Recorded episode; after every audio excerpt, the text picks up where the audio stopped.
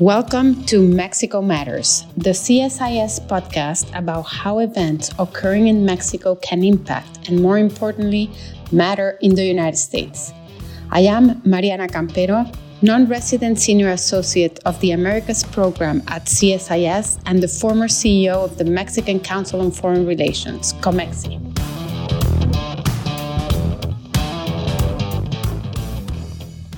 Halfway into his non renewable six year presidential term, Mexico's president, Andres Manuel Lopez Obrador, maintains an approval rating of more than 60%. He came to power with an agenda to transform the country. And thus far, he is not guiding the country forward towards the 24th century, but rather, he's taking it back to an era in which the president was all powerful the state was the main rector of the economy, and energy protectionism and anti Americanism were key parts of Mexican sovereignty. To give us a report card of AMLO's first three years in office and their analysis as to what can we expect for the second half of his administration, that it is my pleasure to welcome Luis Rubio, a political scientist and chairman of Mexico Evalúa, Luis de la Calle, a renowned economist and CEO of CMM, Lourdes Melgar, former Undersecretary of Energy and an MIT scholar, Jorge Tello Peon, an intelligence and security expert, and Julian Ventura, a diplomat and former Deputy Secretary of Foreign Affairs.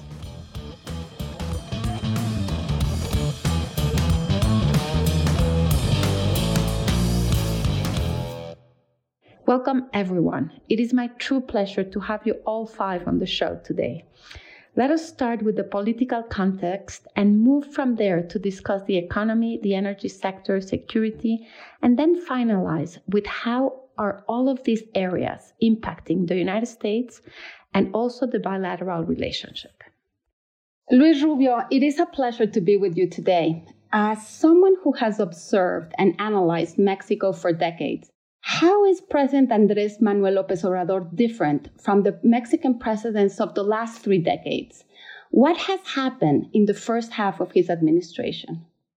Thanks, Mariana. I think that the short answer is that the political overtook and diminished any semblance of a law abiding government and society. There was sort of a takeover of every realm of society. The president aims to restore the era that in his mind, was the most successful of Mexico's modern history, the 1970s, a time in which the Mexican government was all powerful, both because it had a structure of political control that was very effective, but also because recently discovered oil resources then conferred upon the government enormous power and funding that appeared to make it possible for the president to rule at will with no restrictions. So the president glosses over the fact that such apparent success then ended up bankrupting the government and forcing a radical change in both economic model that would have to be followed, as well as in the role of the government in society.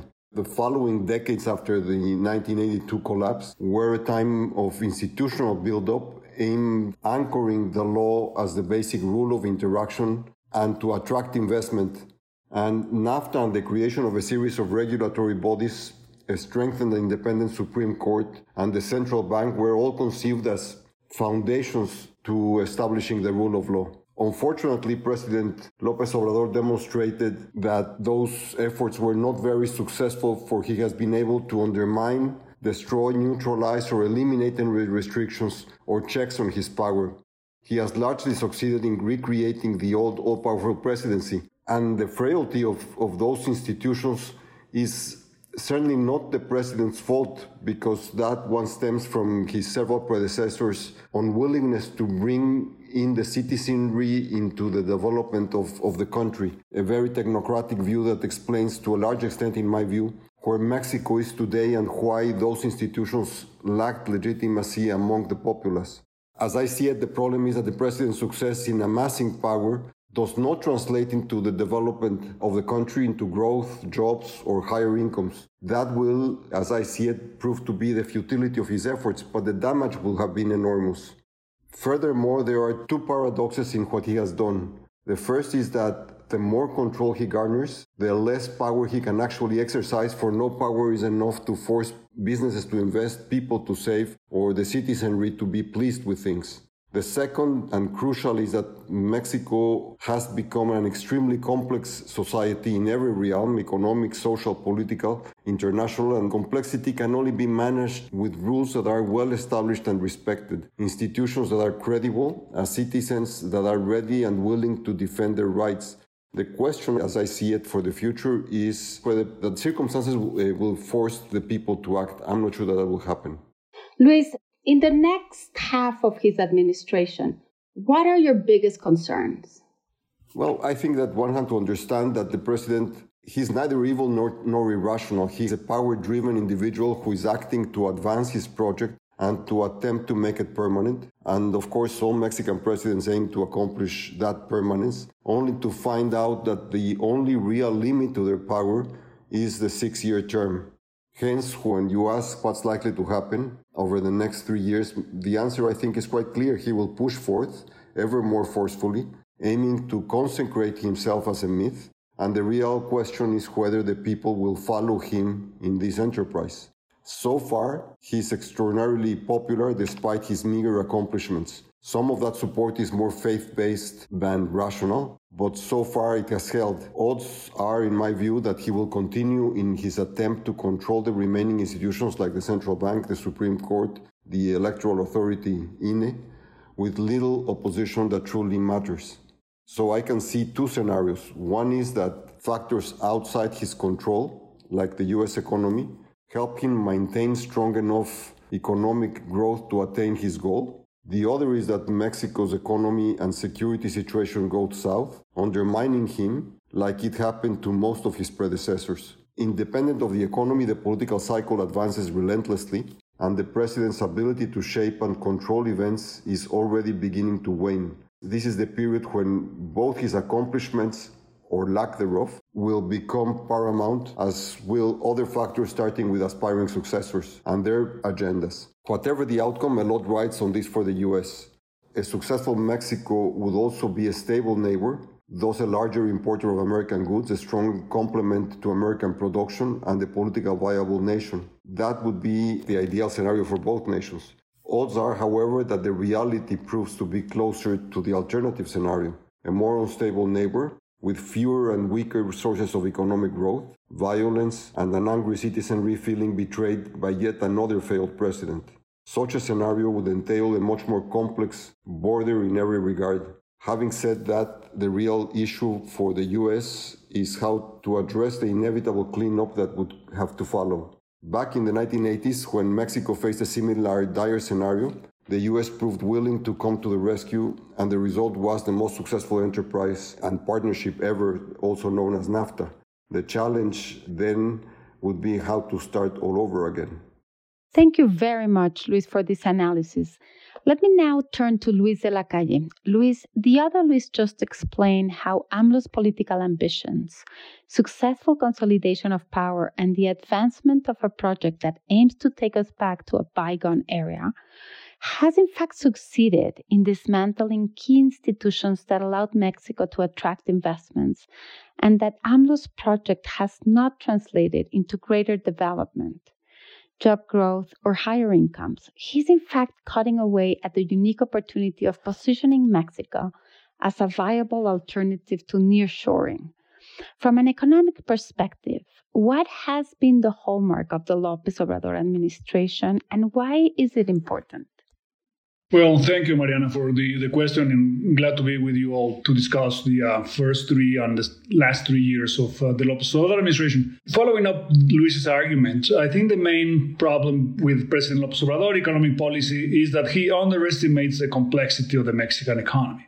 And he has this view that is rather simple that the locomotive of the Mexican economy can be uh, the energy sector, particularly hydrocarbons. That comes from his view from Tabasco and uh, the relative strength of Pemex back in the 1970s and 80s, and where they thought that Pemex could be successful enough not only to pull the rest of the Mexican economy, but also to give government enough resources to fund social programs and the infrastructure growth and everything else. Well, I mean, today's situation is quite different. even if Pemex was successful, and it is not, I mean, it's actually a big burden for the Mexican government. But even if it was very successful and pumping a lot of oil and making a lot of money, it would be too small to really impact the prospects for the Mexican economy. So the fact that the, Lopez Obrador is trying to ignore the uh, level of complexity of the Mexican economy makes it more difficult for Mexico to become attractive in terms of investment. And, and the main co- problem we have, and this is not new,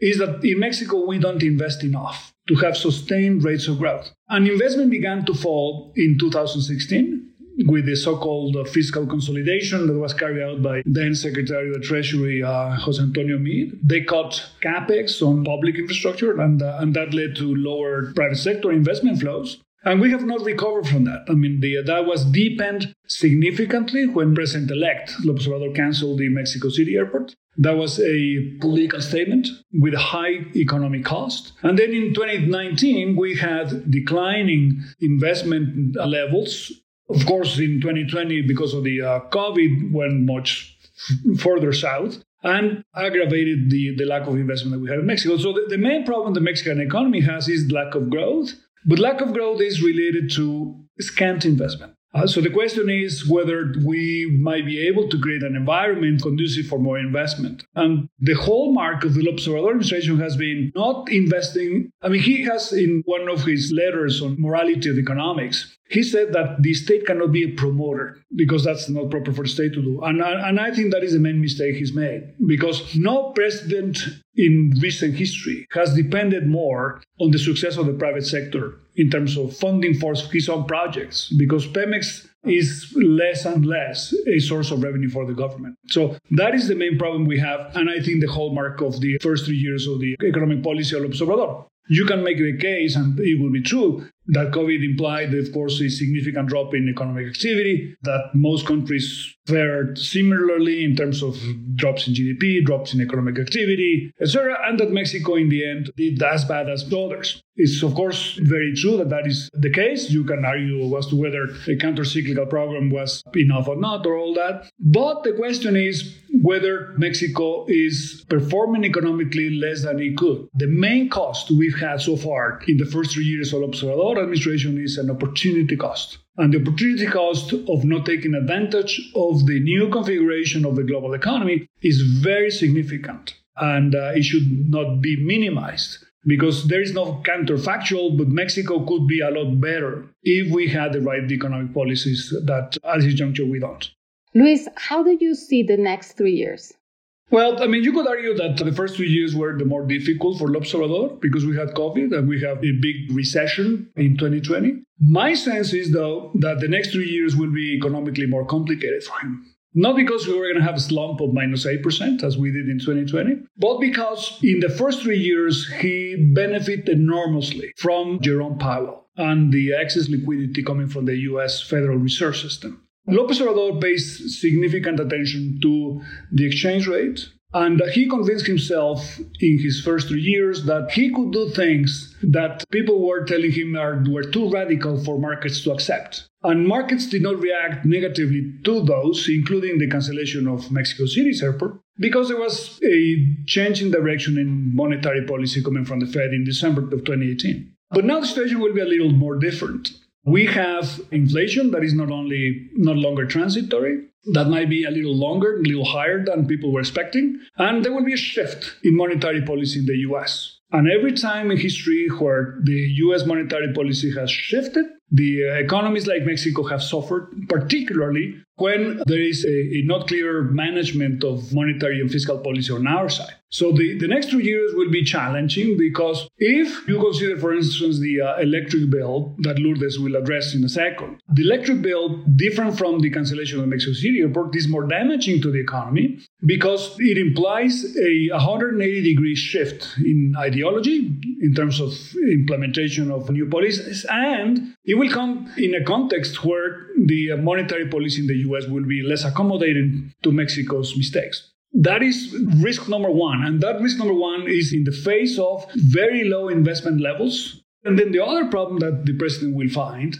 is that he will be unable to contain spending and find enough resources in the private sector with low levels of investment to close the budget gap. So Mexico will end up the President Obrador's term with higher debt over GDP ratio than they are thinking, with a more exposure to financial instability coming from Wall Street, and with a potential risk that inflation might be a little more harder to control than they are thinking now. If that happens, I mean, Lopez Obrador has an obsession with fiscal discipline and uh, with the stable exchange rates because he knows that technocrats overtook the PRI governments when the PRI mismanaged the macroeconomy in Mexico. So his aversion to deficits and instability comes from that fact because he knows that if Mexico loses its stability, technocrats will be back to clean up the mess. And that's something he fears more than anything else. If he doesn't manage the economy well, the economy might be more unstable in 2024 than he would like for electoral reasons in three years.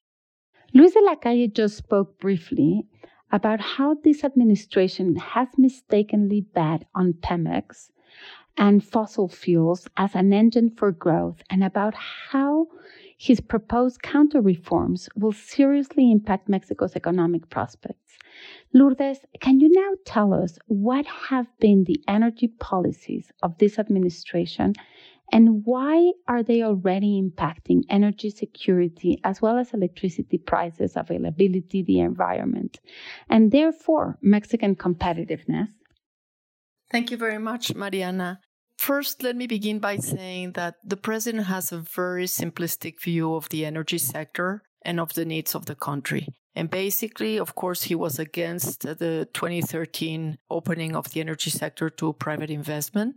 But he believes and he's convinced that oil has to be the motor of the economy and that it's very simple that you basically make a hole and the oil comes out. And I think what we have seen throughout the past three years is how that lack of understanding of why we had an energy reform in 2013, the challenges that Mexico faces, and what the country needs to have energy security have been a landmark of what we've seen in terms of their policy. And what do I mean by this? I mean, you're absolutely right that his emphasis is on strengthening Pemex and CFE, which, by the way, I believe he's not really strengthening them, he's really undermining them. Why? Because he wants to go back to a model in which we have two monopolies that do everything absolutely everything from exploration to production to refining to sales of gasoline and diesel to all the supply chain of the uh, electricity sector. This is a model that we had in the 60s and 70s and doesn't work because eventually you reach a point where you cannot supply the country. Now, what has happened is even worse because he's also gone back to a model where Pemex is refining. And so let's recall that one of his major projects is the Dos Bocas refinery, which is being built in Tabasco. But not only that, I mean, he's refining Mexican heavy crude oil and for each battle, we produce 30% of fuel oil, which is being burned in the plants of CFE. So CFE, the electricity utility, has become again an appendix of Pemex. So what we see is this whole oil center view of the energy sector at a point where the energy sector is undergoing a major technological transformation and where the world is requiring us to lower our emissions. So over the past three years, several things have happened. First one, the cancellation of the oil bids. And that is very terrible for Mexico in terms of oil production. We have seen oil production going down, despite the fact that the contracts that were awarded in the rounds have shown to be very successful. We have had significant discoveries. Second thing that has happened is they have taken away permits from private companies that were building storage for uh, refined products and limiting the sales of fuels you know, and so limiting competition in the fuels market. But I think his emphasis, what is most visible, is what he's doing in the electricity sector. And what he's doing in the electricity sector is really going against Mexico's competitiveness. Why? Because not only CFE has become an appendix of Pemex and now its fuel policy is responding to what Pemex's needs, but more importantly, he's blocking the dispatch of clean electricity and much cheaper electricity, which is generated by the private producers. And part of the issue is we have a complexity about different producers, generators that came into the Mexican market at different stages. But basically, the most competitive ones are the ones that came out of the auctions, the clean energy auctions of the energy reform. And here, what has happened is that he has first tried to undermine it through a decree that the Supreme Court overturned, then by a law, which is also under injunction by the courts, but now he has presented a constitutional reform of the energy sector, which is a major overhaul not only of the electricity sector, but of the whole energy sector. He's trying to nationalize the energy sector, the mining sector, and take on state control of what he calls the energy transition, which is basically the whole supply chain from research and development up to who produces solar panels, for instance, and what type of solar panels we can use in Mexico. So basically, the outcome of this strategy is that Mexico will not have energy security. The president talks about energy sovereignty, and it's basically the search of being autarkic. We will not have that.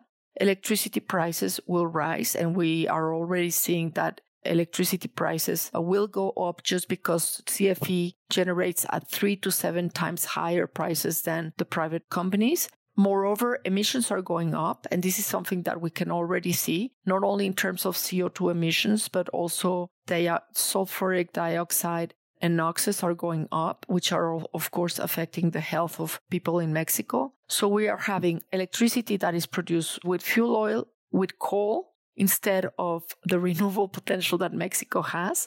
Higher emissions, we have already companies like General Motors that has signaled that they would leave Mexico if they cannot have a supply of clean and cheap electricity. Lourdes, this is not a very pretty scenario, but what do you expect in the next half of his administration? It's a very good question to think about the future because the first issue is to see what will happen with this electricity initiative that is before Congress, which, as I said, is not only an electricity bill, it's really a control of the Mexican economy. And I would say, if approved in its terms, would grant government control over politics or everything because they would be able to switch off electricity and internet. So the discussion is underway. And what we have seen already is that he doesn't have the full support of the opposition, even if the PRI seems to be divided over it. But even within Morena, there are discussions about ways to improve or to change this initiative. So the big thing is what will come out of this negotiation.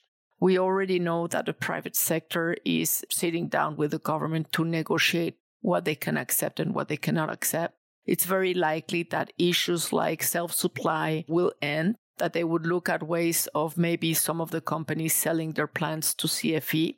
CFE really wants to take full control of this. And I think we're going to see a battle over the next few months. And the outcome of it will really be very important for the country in uh, political and economic terms in economic terms because the more that CFE gets its way, the less likely it is that we will have readily available, clean, and cheap electricity. We are seeing a very significant underinvestment in transmission and distribution of electricity lines, which are on the hands of CFE all the emphasis is on generation, but we are not developing the infrastructure that we need in the electricity sector. Neither are we developing that infrastructure in the hydrocarbon sector. So in the best case scenario, we will keep the electricity market and we will keep a situation where there is room for private participation, you know, and maybe in the future we can improve it.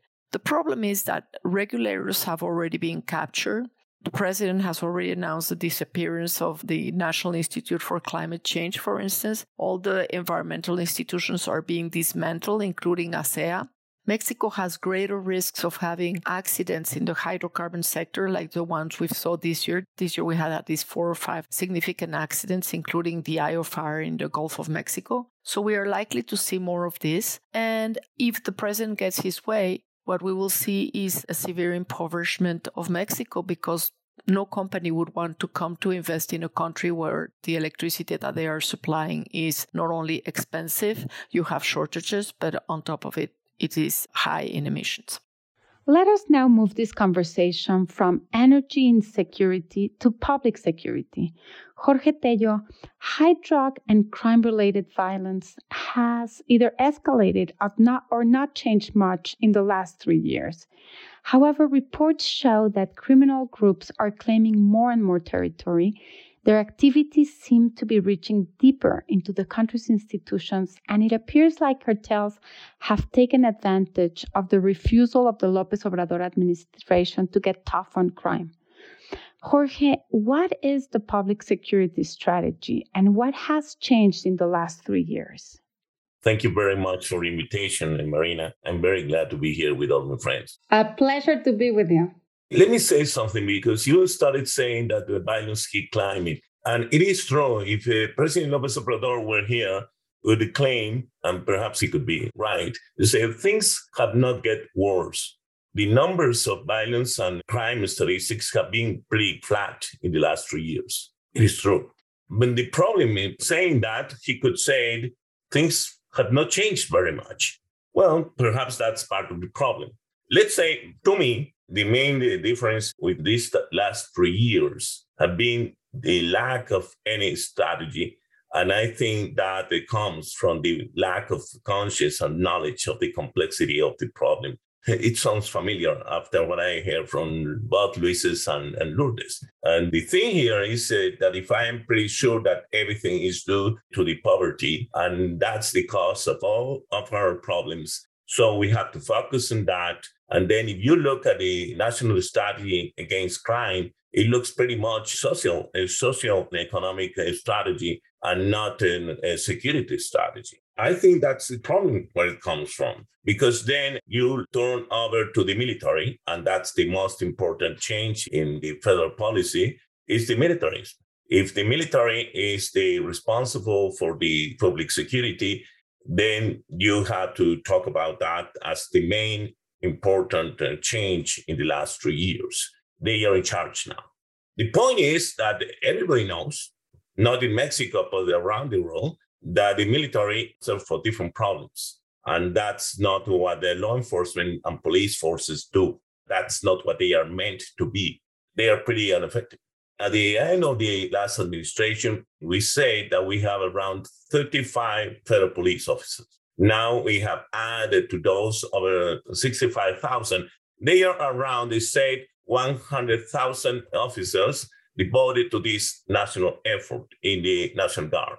And this new institution that we have been working and shaping up in the last three years, but the, the figures are just flat. And that's to be a very good way to look at it. You have to add to that, of course, the Navy and the military itself, and the Defense Department and the Army devoted to the same task. And things don't seem to change. I mean, I'm really very, very, very much concerned about what it makes when you are so much concerned about freedom, but then that turns to you into anarchy. And what we are looking here, and this is the most concerning thing, is that when you come to think about public security and crime, and you have to be aware that if you don't contain that in the social levels, undoubtedly is going to grow up in the economic levels and into the political levels. And that's what we have been seeing in the last three years. The crime is in the economic chains. And now, if you ask any business all around the country, in the mountains, in the Sierra, in Guerrero, or in Mexico City, in Monterrey, in Guadalajara, if you have a small or a large business, they said, we do have problems because they are getting involved very seriously in business. They are being part of business to buy some food in a Guerrero. You have to get it from their chains. If you want to get a Coca Cola in Guerrero, there is no way you can get it from the company. You have to get it through them. And that's in the economy itself. And that sooner or later is going to affect the whole economic change. And it's getting worse because it is getting to the political levels. To me, you can see the analysis, and Luis already talked about politics, but how crime is interfering in the political processes. And I'm not referring only in what is happening in Guerrero or in Michoacan that they say that actually were pushing the people in election day, but I'm very close to believe that they have something to do in the elections in the last year. In this year elections, in all the Pacific coast. And that goes from Californians and uh, Sonora and Sinaloa. And that's pretty tricky because if you think, and I think somebody does, that you can get the crime involved in the political process and then just get rid of them, I think you have to be aware of how these things work. The point here is then our house is on fire. And you may think that you have to go and work on the causes in the beginning and the education and the wealth of the people. And that's not the way it works. I think eh, that's the most important difference from the beginning of this administration and what we are living and what we have today. Jorge, another question. How do you envision the next three years and how do you think this can impact the United States? Well, I think things are not going to be any better before it gets worse. Why? Well, because, like you said, crime is taking control of some areas. Of course, this is territorial dispute. That's what we are looking at when you see these high numbers in Zacatecas or in Guanajuato. It's not because the criminality has grown. They even say that they will take care of the public safety. And that's the problem. They are fighting for territorial control. Perhaps I am afraid that there is some difference the way the government treats one and another cartel, and that's not good news either. I mean, if things uh, get more tough for the, the Jalisco Nueva Generación in Jalisco and in Guerrero or Familia Michoacana, for instance, those cartels that working in the south part of the country, we get the feeling that there is some agreement with the San Sinaloa cartel of course, we are just talking, but that's what we see as the result of some behavior of the government. So, what I think we'll see in the future, more self defense response from society. And that is, of course, in the local communities in rural areas. But the, the same thing with big companies in urban areas when they have to see their own response because they feel we are all by ourselves and we have to defend what we do for. If that is going to happen, that's very close because, of course, you have to think that uh, organized crime also can get involved into this legitimization process of getting involved in the self-defense forces. And then it's very easy to have civil war scenarios in some areas. I'm talking serious and I know what I'm saying. And I think it's the not a very nice scenario. Things can get better some places. I think they can. Mexico is uh, always many Mexicos. And what is going on in Guerrero is quite different from what we got in Coahuila or in Nuevo León. It's the society, it's community, and we have to be clear that the, these regional situations in Mexico quite differ from one another, what's going in Baja or in Yucatan. I think if local governments get involved and we understand, and that's one of the other differences, that we more than ever we think that the solution depends on the federal government and we just lose sight of the governors of the municipality authorities and we have so much to do there. And it can be done and we have shown it before in nuevo leon in la laguna in torreon in ciudad juarez that it can be done if the local government gets involved and gets the responsibility. And that's something that the federal government has to push on and to improve. And perhaps that's one of the solutions that we might see in some areas of the country if we want to look for some good news and some good scenarios. As Jorge said, AMLO is relying on the military for much of his agenda, and he has threatened to curb security cooperation with Washington. Some other actions mentioned by the other panelists are, in fact, in breach of USMCA and other international commitments. So let me now turn the conversation to the United States. Julian, how is the US government dealing with events occurring in its southern border? And how can you summarize the US Mexico relationship of the last three years? As we look back on the last three years, I would first characterize the relationship in three ways. First, as one of broad continuity on trade, security, and uh, more controversially on immigration, a budding convergence around issues that are important to both governments. And I would highlight development cooperation in Central America, investment, the Northern Triangle as an example. And one in which there is, at least for now, less public emphasis by Washington on areas of concern, such as the ones that have been raised here by the panel but also those stemming from Mexico's approach to certain aspects of its Latin American agenda. On trade, we saw the incoming Lopez Obrador administration, even before coming into office, taking ownership of what had been negotiated by the outgoing team. It made tweaks in the endgame of the negotiation, but once in power, it basically invested political capital to make sure that the agreement was ratified by the US Senate. We've entered the second year of the agreement. The three countries are following up on implementation. And of course, controversies, differences related to rules of origin on vehicles and the fiscal incentives for the electric vehicles in the Build Back Better Act are the main and most worrisome bones of contention right now in the trade relationship. Cooperation was severely threatened in October of last year with the arrest of General Cienfuegos, the former Secretary of Defense in Los Angeles. It resulted even in the temporary suspension of a DEA agent accreditation here in Mexico. But after high level meetings and a rebranding of previous cooperation schemes, we have seen, at least in terms of a narrative, a renewed political commitment to revitalize bilateral dialogue on, on security. The third one is immigration. It's one of the most intractable issues in the agenda and a tragic public policy failure by successive Mexican administrations and US administrations Early on in its term, you know that under the threat of tariffs by the Trump administration, Mexico decided to cooperate with Washington on the controversial Remain in Mexico policy for asylum seekers at a significant human rights and political cost.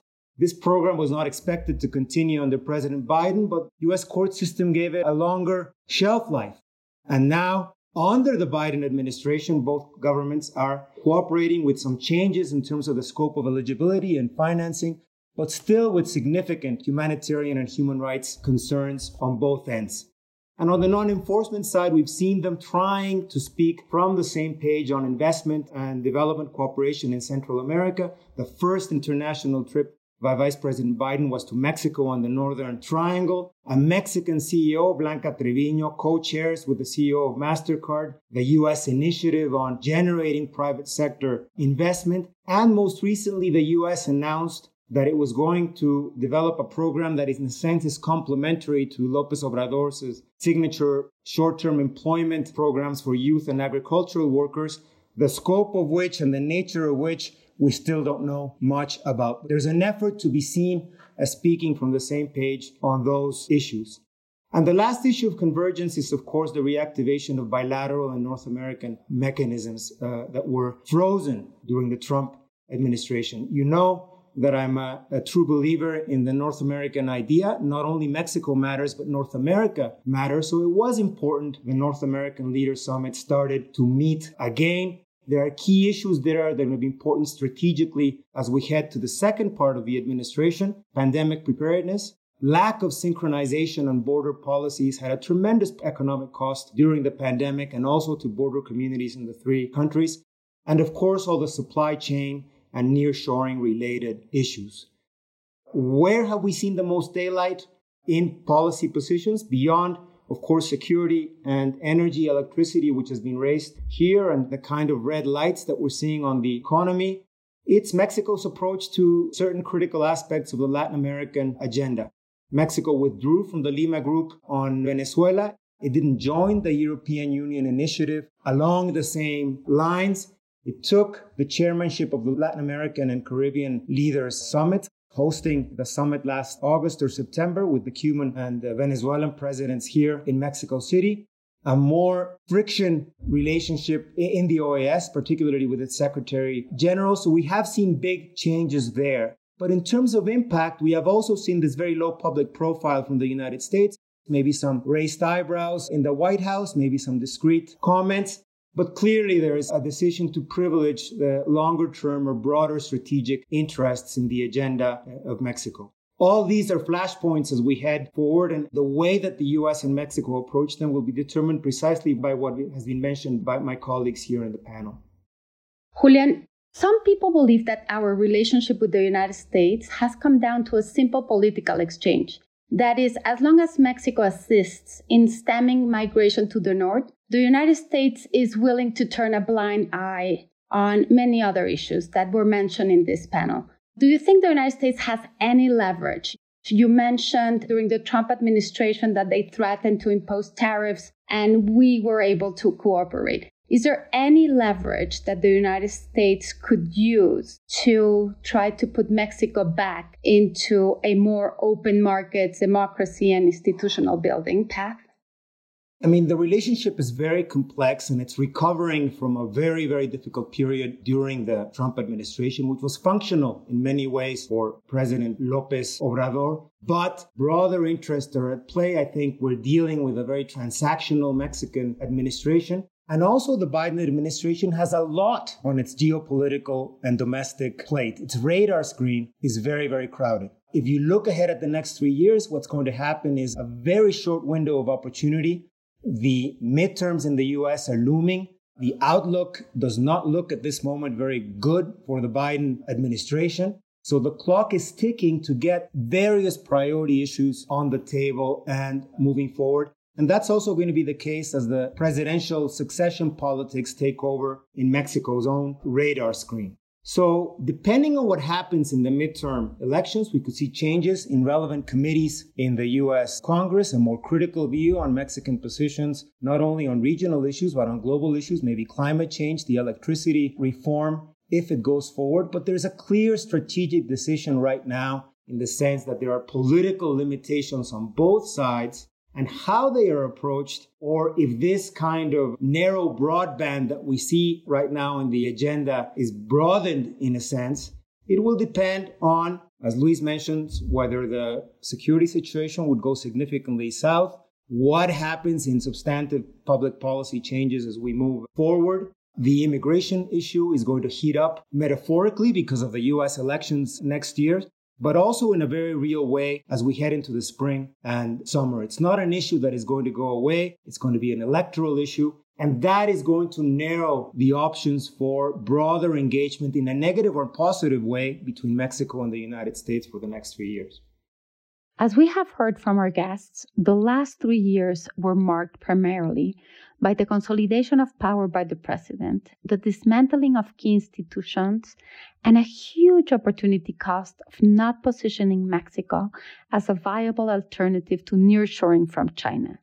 But as we have also heard from our guests, the next three years could require a long and deep cleanup in a world in which the US administration is focused on internal issues, as well as on a series of other international challenges ranging from Russian troops in Ukraine to Afghanistan to a geopolitical and technological supremacy competition with China, that it might be understandable for the US government to assume that things will eventually get better on their own in its southern border but unfortunately, if the political, security, economic, and energy environments deteriorate in Mexico as much as our guests described, that increased migration flows could become the least of our mutual problems. My name is Mariana Campero. Thank you very much for listening, and thank you very much to our guests. If you enjoyed this podcast, check out our larger suite of CSIS podcasts. From Into Africa, The Asia Chessboard, China Power, AIDS 2020, The Trade Guys, Smart Women, Smart Power, and more. You can listen to them all on major streaming platforms like iTunes and Spotify. Visit csis.org slash podcasts to see our full catalog